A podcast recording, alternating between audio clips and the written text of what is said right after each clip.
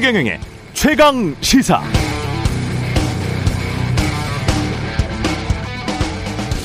네, 돌이켜 보면 송영길 후보가 어떻게 후보가 됐는지부터 명확치 않아 보였습니다. 국민의힘은 당원 투표 50%, 여론조사 50%라는 원칙 아래 후보자 공천부터 별 잡음 없이 진행됐지만 더불어민주당은 이게 전략 공천인지 공천 배제인지 자천인지 타천인지 당내 어떤 세력들이 밀고 당기다가 엄격결에 서울시장 후보가 된 건지 공천 과정부터가 불투명하게 보였습니다. 민주당의 후보자 경선을 위한 시행 세칙을 봐도 이게 무슨 말인지 모르겠어요. 모호하기 짝이 없습니다. 권리당원 투표와 안심번호 선거인단 투표를 50대 50으로 한다고 해놨는데 자세히 들여다보면 안심번호 선거인단 투표가 일반 여론조사 50%와는 다릅니다. 안심번호 선거인단이 되려면 ARS 공모에 먼저 응해야 되고요. 그리고 더불어민주당 지지층이거나 무당층이어야 합니다. 질문이 생길 수밖에 없죠. 자, 이렇게 해서 일반 여론이 제대로 반영될까? 공청 과정에서 그게 의문이고 두 번째는 이렇게까지 복잡하게 하는 이유가 뭔가 이게 궁금합니다. 혹 이렇게 해야 민주당 내부의 현재 기득권 지키기가 편해서인가요? 답은 더불어민주당이 잘 알고 있을 것 같습니다. 네, 안녕하십니까. 6월 3일 세상에 이익이 되는 방송 최경령의 최강시사 출발합니다. 저는 KBS 최경령 기자고요. 최경령의 최강 시사 유튜브에 검색하시면 실시간 방송 보실 수 있습니다. 문자 참여는 짧은 문자 50원, 긴 문자 100원 이들은 샵 9730 또는 유튜브 무료 콩 어플 많은 이용 의견 부탁드리겠습니다. 오늘 인터뷰 6일 지방선거 결과 평가 계속해 보겠습니다. 국민의힘 김기현 전 공동선대위원장 만나보고요. 더불어민주당 강기정 광주시장 당선자 당선인 만나보겠습니다.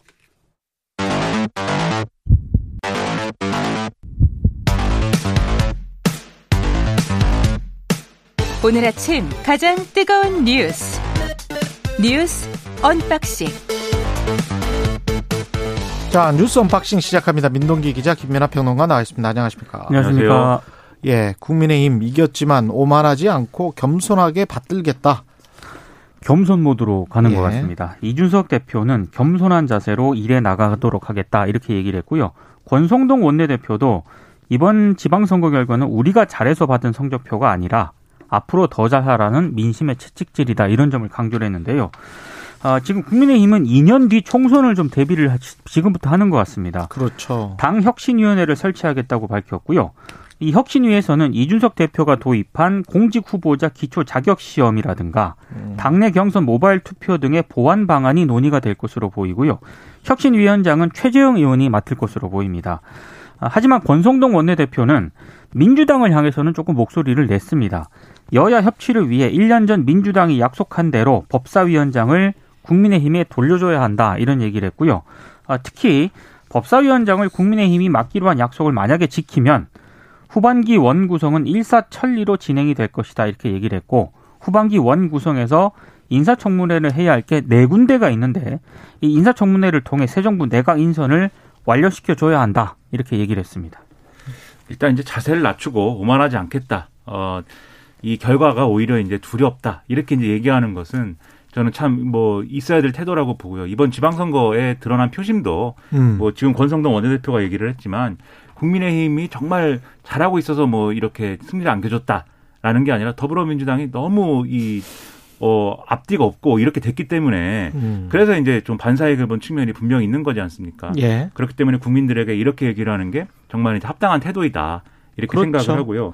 그리고 이제 이 당 혁신위를 설치해서 혁신을 이제 계속 이어가겠다라고 하는 메시지도 저는 참 좋은 얘기라고 생각을 합니다. 근데 이런 부분은 있어요. 두 가지인데 첫 번째로 이제 오늘 한국일본과 사설을 보면은 이런 이제 어 혁신위원회가 추진하는 방안이 지금 보면은 결국은 2년 뒤 총선에서 이기기 위한 것들을 논의하는 거잖아요. 당 혁신이라는 게 예. 그래서 뭐 공천에서의 새로운 어떤 방안을 도입한다든지 음. 이런 것들을 얘기를 하는데 그 이것 이상의 어떤 이 전반적인 어떤 우리 정치를 좀 바꿀 수 있는 긍정적인 방향으로 예. 그러한 정치 개혁 이슈를 다뤄야 되는 거 아니냐 그렇죠. 이런 얘기 나오는데 이준석 대표는 오히려 그런 것들이 사실 좀 공허한 약속이었다라고 평가를 하는 부분이 있거든요. 오히려 음. 이제 좀, 어, 좀 훌륭한 사람들이 더 원내에 진입을 하는 것으로 이제 정치 개혁을 할 수 있다라고 믿는 것 같은데 그것만으로는 이제 어, 잘 안 될 것이다. 그래서 좀 어, 여러 가지 제도 개혁이나 이런 것들을 논의해야 된다라는 지적에 귀를 기울였으면 좋겠고 그리고 두 번째로 이런 걸 하면은 또 이 평론가 그다음에 여의도 주변 사람들이 이제 좀 이제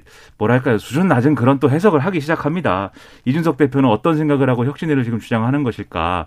왜냐하면 지방선거 전에 이제 이준석 조기 사퇴론 뭐 이런 것도 있고 이랬어요. 왜냐하면 예. 당 윤리위에서 그 다루는 건이 있기 때문에 징계 건이 음. 지방선거 이후에 나오 그 결과가 나오면은 이준석 대표가 뭐 어, 그걸 의식해서 어떤 행보를 하지 않겠느냐라는 게 임기가 있었는데 언제까지죠? 내년 1년 정도 남았습니다. 1년 정도까지 1년 네. 정도 남았죠. 그렇습니다. 예.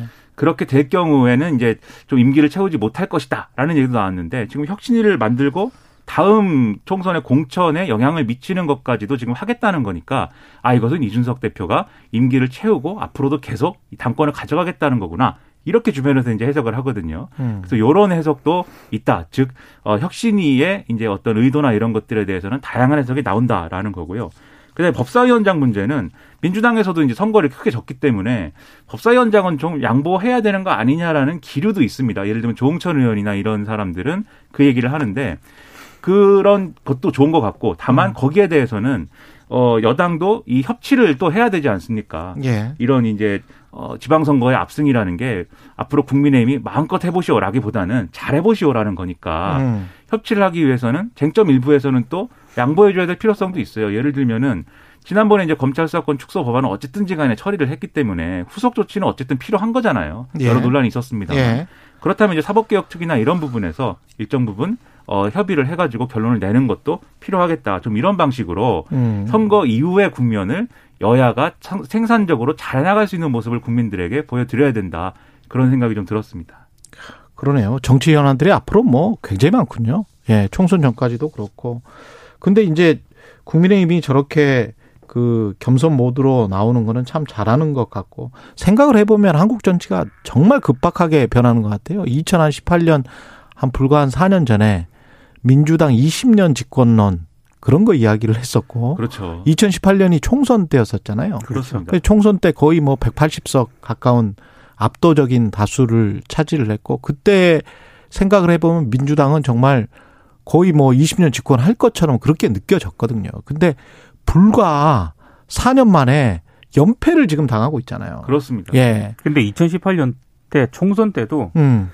그 총선 끝나자마자 바로 나왔던 얘기가 오만하지 말아야 그렇죠. 된다. 그렇죠. 겸손 모드로 가야 된다. 그리고 실제 민주당이 그렇게 하겠다라고 얘기도 했었습니다. 근데 실제 그렇게 뭐 하겠다 말은 그렇게 하는데 시스템이 뒷받침되지 않으면 제가 오프닝에서도 말씀드렸습니다만은 이거 안심선거 관리인단이 되려고 해도 어 민주당의 당원이나 권리당원 되는 것만큼 굉장히 신경을 써야 되는 그렇죠. 민주당 당원에 준하는 사람들이 투표를 하게 하는 그런 제도인 것 같아요. 제가 이렇게 곰곰이 보다 보니까.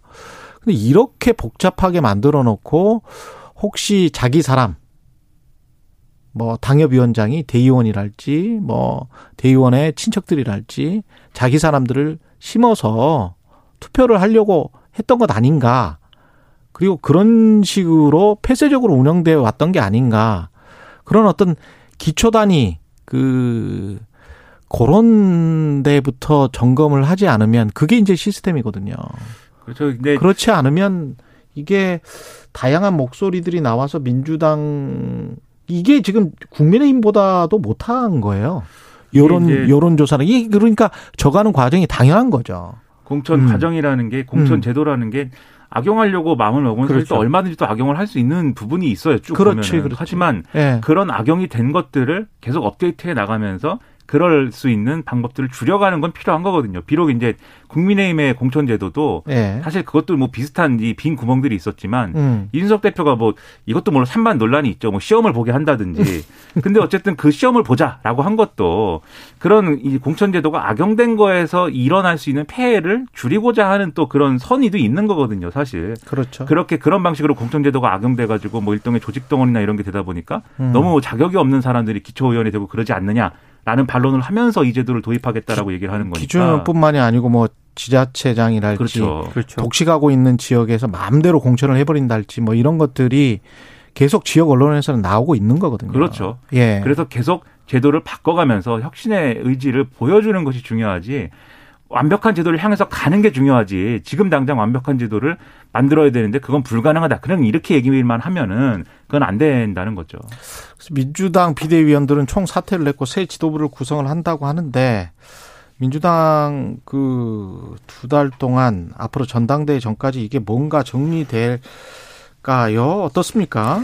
일단 연이은 선거 패배 이유를 좀 분석을 하고요. 음. 당 혁신 방안을 논의하는 움직임이 아마 본격화될 것으로 보입니다. 일단 민주당은 오늘 당무위원, 국회의원 연석회의를 열고 당의 진로를 논의할 예정인데 어제 초선 의원 8명이 국회에서 기자회견을 열었거든요. 지체 없이 의원총회를 소집할 것을 지도부에 요구한다. 이런 입장을 내놓기도 했습니다. 근데 지금 분위기가 그렇게 좋지는 않은 게 당 내에서는 이재명 책임론이 이제 어제부터 이제 제기가 되기 시작을 했는데요. 예. 이낙연 전 대표도 SNS에 대선을 지고도 아무 일도 없었던 것처럼 지방선거를 치르다 또 패배했다. 음. 책임자가 책임지지 않고 남을 탓하며 국민 일반의 상식을 행동으로 거부했다. 이렇게 좀 비판을 했고 뭐 홍영표라든가 윤영찬 의원도 이재명 음, 음, 비판을 좀 음, 본격적으로 하는 그런 모양새고요. 예. 아, 특히 뭐 친문계를 중심으로 이재명 의원의 백의종군을 요구하는 어제 그런 목소리도 나왔습니다. 전해철, 황희, 권칠승 뭐 이런 의원들이 향후 대응 방안을 논의할 것으로 보이는데 아, 여기에 대해서 이재명 의원은 어제 어떤 입장도 내놓지 않고 일단 침묵 그런 침묵 모드로 일단 들어갔고요. 아, 다만 친 이재명계 의원들은 이재명 책임론에 대해서는 선을 긋고 있는 그런 양상입니다. 아, 왜냐하면 연이은 선거 패배가 문재인 정부 심판론에서 비롯됐기 때문에 당내 주류였던 친문계에도 책임이 있는 것 아니냐 좀 이런 입장인 것 같고요. 특히 이재명 의원의 최측근인 정성호 의원 같은 경우에는 SNS에 민주당이 기득권 유지에 안주한다면 내일은 없다. 사심을 버리고 오직 선당 후사로 단합해야 한다 이렇게 얘기를 했는데 전당대회 앞두고 아마 당내가 굉장히 좀 복잡하게 진행이 될 것 같습니다. 이 서로가 서로를 손가락질 해버리면 자 이게 사실은 내 탓이다.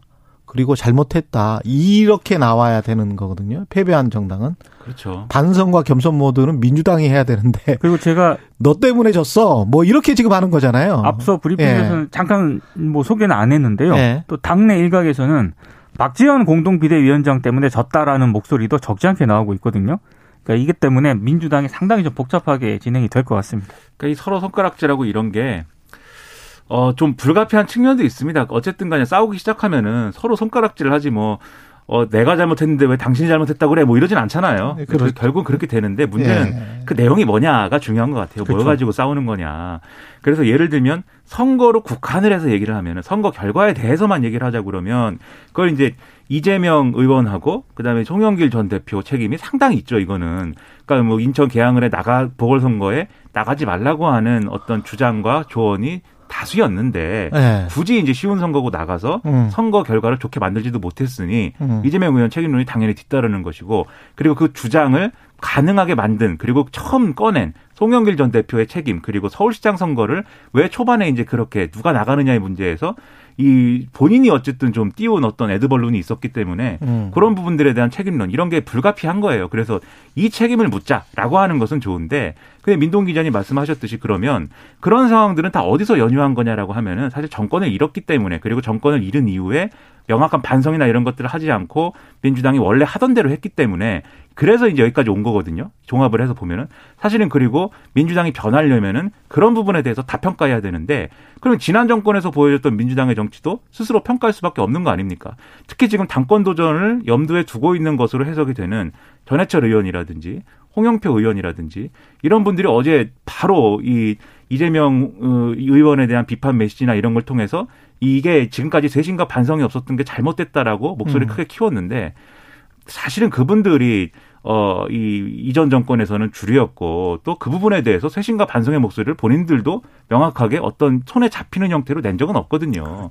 그래서 사실은 이런 싸움을 하려면 민주당이 어디로 가야 되는지 어떻게 변해야 되는지에 대해서 최소한 공통 분모를 합의를 해야 됩니다. 그러고 나서 음. 그걸 더 잘하기 위해서는 내가 더 낫다 이 경쟁을 해야 되는 거거든요. 그리고 예. 민주당이 어디로 가야 된다라는 거는 박지원 정동 비대위원장이 사실 어, 이 시점과 형식은 뭐 이 부적절한 면이 있다고 말씀도 수차례 드렸습니다만 내용에 있어서는 잘 정리를 해놨어요. 음. 특히 팬덤 정치에 대한 비판 이런 거 있지 않습니까? 예. 팬덤이 잘못됐다는 게 아니고 음. 그걸 이용하고 거기에 편승하고 그것 그거 그것에만 따라가면서 거기에만 의존하는 그렇죠. 정치죠. 그러면서 자기 자기 정치의 안위만 따지는 그런 그렇죠. 비겁한 정치가 잘못된 거잖아요. 예. 그런 것들을 고치자라고 하는 거에 대해서는 최소한의 합의, 최소한의 공감대를 갖고 전당대회 얘기를 했으면 좋겠고 음. 지금 얘기대로 하면은 이재명 의원이 무조건 전당대회 안 나가면 다 해결되는 거거든요. 그렇지. 근데 그렇지 않지 않습니까? 손쉬운 방법이죠. 그건. 맞습니다. 팬덤 정치를 오히려 정치인들은 활용해서 어떤 총화로 만들어서 그 최대 합을 구하는 그런 정치가 돼야 되는데 팬덤 정치만 이용한 다음에 나머지는 배제시키는 정치가 민주당 정치 에 몇년 동안 지속된 정치가 아닌가 그런 생각이 들어요. 그러니까 마이너스 정치를 계속 지금 내부에서 하고 있기 때문에 계속 이런 식으로 가면은 계속 마이너스가 될 수밖에 없을 것이다. 그렇습니다. 예. 그런 생각이 좀 들고 관념과 당위의 정치도 너무 좀 심했었다. 맞습니다. 예. 그래서 실리와 민생의 정치 쪽으로 어떻게든 방향 전환을 해야 되고 그 거기에 맞는 관념과 당위 그렇죠. 그러니까 실리와 민생에 맞는 관념과 당위를 새롭게 정립해야지만이 방향 설정이 될 것이다. 지금 현재의 관념과 당위는 지나치게 관념적이다. 그래서 국민들이 그거를 원치 않는다는 게 이미 드러났다 두 번의 선거에서. 그러니까 사실 예. 논의를 할 때요.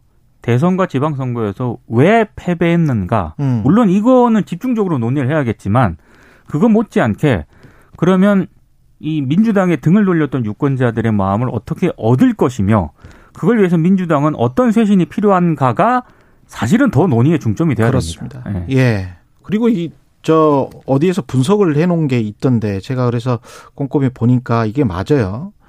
이 아무리 서울시장 후보 같은 경우에 구청장은 그래도 민주당이 생각보다는 선전을 했잖아요. 그래서 구청장의 총 득표수와 송영길 후보의 총 득표수를 비교를 해놨더라고요. 그러니까 송영길 후보가 15%나 덜 그걸 득표를 한 거예요. 그렇습니다. 그러니까 송영길 후보 같은 경우는 본인 책임이 굉장히 크게 된 것이고 개항을도 겨우 이겼지 않습니까? 이재명 후보도 그런 것들을 생각을 해봐야 되고 반면에 김동연 후보 같은 경우는 기초 단체장보다 3.7%를 더 득표했어요. 경기도에서 이런 것들을 보면 아주 명확하게 숫자로 나타나는 게 있다. 물론 뭐 오세훈 시장의 프리미엄이 현직 프리미엄이 있긴 있었겠죠. 그럼에도 불구하고 좀. 이번에 예. 나타난 지방선거 예. 투표 특징 가운데 하나입니다. 음. 그러니까 유권자들이 예전에는 줄 투표라고 했거든요. 그렇죠. 그러니까 그냥 자치단체장하고 어, 기초의원이 같이 갔었는데 구청장이라든가 이런 게. 요, 근데 이번 선거에서는 교차 투표를 했다는 거예요. 어, 서울시장이건 그 서울시 구청장이건 그렇죠. 서울 구청장이건 예. 어, 경기도도 마찬가지고요. 음. 그러니까 기초문도 또 다르게 투표를 그렇습니다. 하고. 예. 근데 이제 기본적인 줄투표의 어떤 뭐 방식이라든가 이런 큰 틀이 바뀌진 않았는데 이제 이런 사례들이 있는 거죠. 구체적인 그렇죠. 사례들이. 그냥 굉장히 유권자들이 생각을 많이 하고 그렇죠. 투표를 한다는 그렇죠. 거예요. 네. 그렇죠. 지금 만만하게 보지 말라는 겁니다. 그렇죠. 유권자. 정당들이 예. 각 정당들이 제시한 프레임대로 안 따라갔다는 얘기지 않습니까? 맞습니다. 그렇습니다. 그거를 좀 알아야 됩니다. 각 예. 정당들. 최악의 성적표를 받아든 정의당도 지금 참 힘들어졌습니다. 정의당은 기초의원 6명, 음. 광역 기초의원 비례대표 3명, 이렇게 지방의원 9명만 당선이 됐거든요. 근데 지금 원외 정당이 하나 있는데요. 진보당이라고 진보당보다 성적이 더 못합니다. 아, 그래서 어제 선대위 해단식에서 정의당 대표단이 겸허하게 국민들의 요구를 받아들이고 어, 당대표를 비롯한 대표단 전원이 총사퇴하기로 결정했다 이렇게 입장을 밝혔는데요. 정의당은 조만간 전국위원회를 열어서 뭐 대선과 지방선거 평가를 할 예정이고 비대위도 꾸릴 예정인데 그 전까지는 이윤주 원내대표가 당대표 직무대행을 할 예정입니다. 그런데 9월 하순에 당직 선거가 예정이 되어 있는데요. 어, 9월 하순이면 좀 너무 멀지 않습니까? 그래서 예. 이걸 조금 앞당기는 방안도 지금 검토를 하고 있는데 이 과정에서 정의당이 아마 심각한 노선 투쟁이라든가 이런 논쟁이 벌어질 가능성이 있습니다. 그러니까 지난 정권을 쭉 거치면서 정의당이 어 그러니까 이런 위기에 닥쳤을 때 아 우리가 이렇게 간 건 잘못했고 이렇게 갔어야 됐다 라는 것들이 일정 부분 합의가 돼야 그 방향으로 그럼 어떻게 갈지에 대해서 한번 겨뤄봅시다 뭐 이런 얘기가 되는데 뭐가 잘못됐고 어디로 가야 되는지 자체가 지금 합의가 좀 불가능해요. 지금 정의당 구조가. 예. 그러다 보니까 이런 어려움들은 앞으로도 계속될 것 같은데 그런 면에서 사실 이제 상당히 이제 어쨌든 어 이 진보 정당이라는 거에 명맥이 어쨌든 이어져 오고 있는데 그렇다라고 하는 것은 유권자들이 최소한의 어떤 거대 양당 말고도 진보 정당이 하나쯤 있어야 되지 않을까라는 생각들을 해왔다는 거잖아요. 근데 음. 그게 점점 옅어지고 있는 최대의 위기에 지금 내몰려 있는 상황이거든요. 예. 현명하게 극복을 해야 되는데 음. 솔직히 말씀드리면 어떤 방법을 해야 된다라고 제시하기조차 어려운 상황이어서 참 여러모로 이제 좀 유감스럽습니다. 예. 김동연, 이재명, 안철수 뭐 여러 사람들이 선거법 위반 혐의로 검찰에 입건이 됐고요. 예. 수사할 것 같고요. 네. 지방선거 사범 1,003명을 입건해서 32명을 기소하고 93명을 불기소 처분했다고 대공이 밝혔는데요. 878명에 대해서는 계속 수사 중입니다. 근데 말씀하신 것처럼 당선인 중에는 김동연 경기지사, 박완수 경남지사 당선인을 포함해서 광역단체장 3명이 수사를 받고 있고요. 조희연 서울시 교육감 당선인을 포함해서 교육감 6명, 기초단체장 39명도 선거법 위반으로 입건이 됐습니다. 그리고 보궐선거와 관련해서도 이재명, 안철수 의원을 포함해서 한 3명, 3명을 포함해서 41명이 검찰에 입건이 됐고, 어, 좀, 어, 지금 그 경찰이 모든 선거 사건을 입건 단계에서도 검찰에 통보를 하지 않았습니까? 예. 근데 지난해 1월 수사권 조정 이후에는 경찰이 수사를 개시해도 검찰에 통보하지 않고 있습니다. 예. 음. 요게 좀 다른 점입니다. 그러니까 이게 지금 어 이 선거 과정 특히 지난 대선까지 다 포함해 가지고 그리고 예. 그 조희연 교육감 건은 그 이전 건도 이전 있는 건. 거잖아요. 예. 그래서 이런 것까지 다 포괄하면은 고- 서로 고소 고발도 하고 뭐 이래 놓은 것들이 있기 때문에 이게 좀 어쩔 수 없는 부분이 있습니다. 그래서 검찰이 당연히 수사를 해야 되는 건 뭐 당연한 건데 예. 어쩔 수 없다는 걸 말씀드리는 이유는 또 뭐냐면 이 선거법 이 선거법 위반 사건의 경우에는 올해 말까지 해야 되잖아요. 또 그렇죠. 그러다 보니까 속도를 내야 되는 상황인데 음. 혹시라도 이게 뭐 정치적인 오해나 이런 것으로 번지지 않도록 하는 이제 수사기관들의 좀 어떤 그런 이제 합리적인 수준에서의 수사 수사들이 필요한 것 같고 근데 이게 또 제가 볼 때는 이상한 방향으로 논쟁이 확정될 가능성도 있어요. 왜냐하면 검찰이 수사권 조정이나 이런 것들을 의식해서 지금 또 걸려 있는 수사들이 있잖아요. 대장동 관련한 거, 그다음에 무슨 뭐 성남 맞습니다. FC 관련한 거 그 외에 정치적인 사건들 이런 것들이 쭉 걸려 있고 음. 여기에 더해서 일부 기업사나 이런 것도 있거든요. 지금 예. 이런 게 만약에 한꺼번에 막 불어닥치게 되면은 어제 조금 말씀드렸는데 사정정국이다 뭐 이런 얘기 나올 거기 때문에 음. 이런 부분에 대해서도 제대로 잘 준비를 해갖고 메시지를 각 정치 세력들이 국민들이 오해하지 않도록 이것이 국민적인 어떤 갈등이 되지 않도록 잘 관리하는 것이 지금 필요합니다. 참 쉽지 않은 일입니다. 네, 예. 그렇죠. 예. 법무부는 연일 충성 경쟁을 벌이고 있다는데 이 무슨 이야기입니까? 그러니까 지난달 예. 27일 공식 인스타그램 계정이 있거든요. 여기에 손글씨 릴레이 이벤트를 연다는 공지를 올렸는데 여기에 한동훈 장관 취임사 일부인 정의와 상식의 법치, 미래 번영을 이끌 선진 법치 행정 문구를 손글씨로 써서 사진을 찍은 다음에 인스타그램에 공유를 하면은요. 어, 사람들 중에 추첨을 해가지고 백화점, 제과점, 편의점 상품권을 준다는 그런 내용입니다.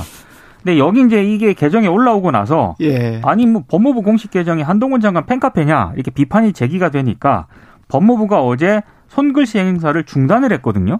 중단한다고 공지를 했습니다. 근데 이제 법무부 입장은 이렇습니다.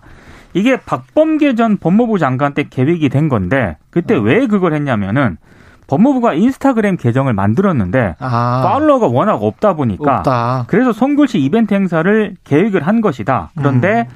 광고 대행업체가 원래 박범계 전 장관의 취임사 문구인 공존의 정의를 시안으로 제출을 했는데 음. 장관이 바뀌면서 한동훈 장관의 취임사 문구를 사용을 한 것이다.